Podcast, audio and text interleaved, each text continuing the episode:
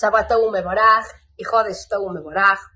Que sea un mes de milagros, así como está dicho que el mes de Adar es un mes que está propicio a Nisim Melubashim Beterejateva.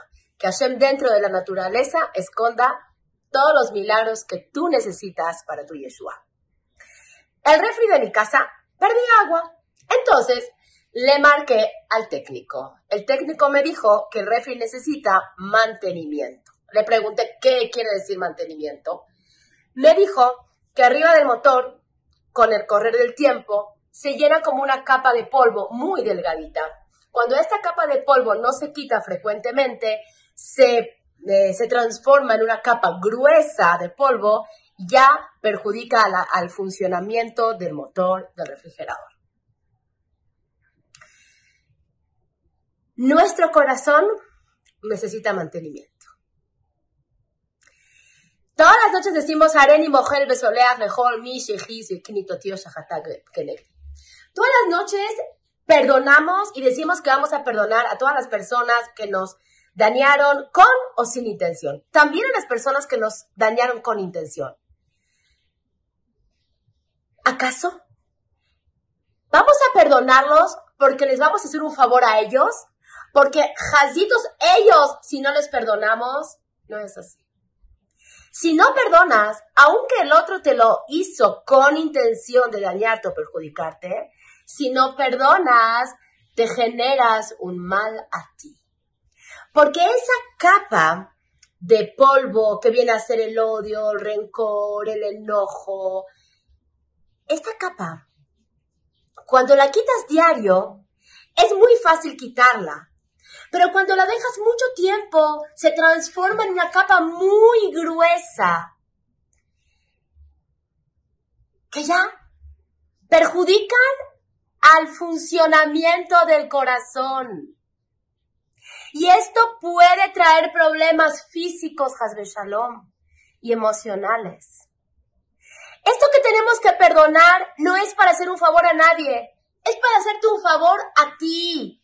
Y cuando este corazón ya tiene acumulado mucho de este dolor, de este rencor, y lo vuelvo a repetir, aunque la otra persona realmente te quiso perjudicar la heredia, te quiso hacer un mal, te quiso quitar tu parnasá o hacerte un shemra o lo que sea, de todos modos, si tú le cuidas rencor en tu corazón, creas una capa que con el tiempo no deja el funcionamiento natural de tu corazón, de tu alegría, de tu simchat haim, de tu positivismo, de tu funcionamiento en la vida, porque eso al final de todo te, te trae dolor, te trae angustia.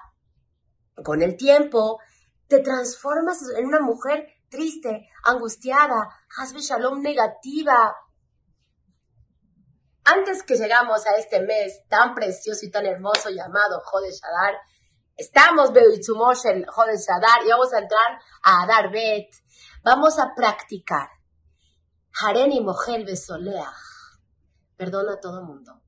Porque esa persona, por más que me dañó, no le voy a dar mi salud, no le voy a dar mi vida, no le voy a dar mi Simhat Haim.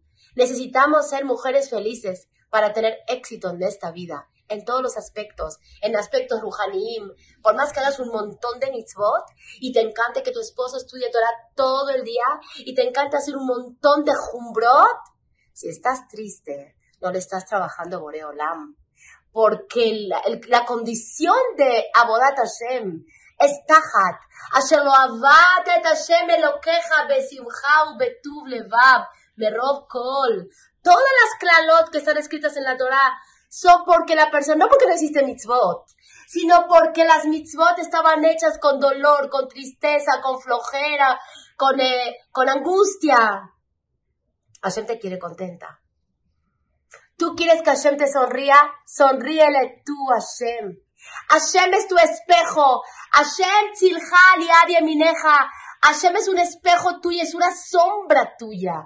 ¿Cómo quieres tú estar todo el día enojada con la cara triste de Tisha y pedirle a Hashem, Yaer Hashem Panadelai, sonríeme, mándame verajot, mándame bendiciones. No existe eso, porque todo viene de ti. Da, mala, mala mimja, tienes que saber lo que pasa en los mundos elevados viene de ti. Primero tú eres la que te comportas de una manera y si estás contenta y atmekabelet beaba, la vida como Hashem te la mandó, con amor, con alegría, con felicidad.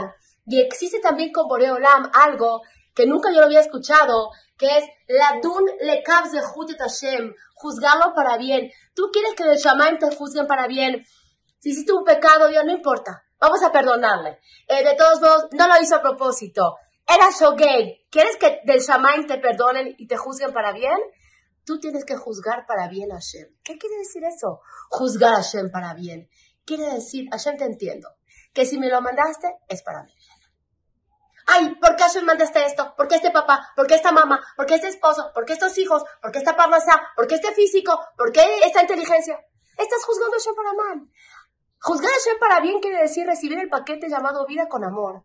Todo lo que me mandaste a Hashem desde mis hijos, también los que se portan mal, desde mi, esposo, también si se porta mal, desde mi suegra, también si no es la mejor del mundo, desde mi panasá, también si no fluye de una manera, es, infinita.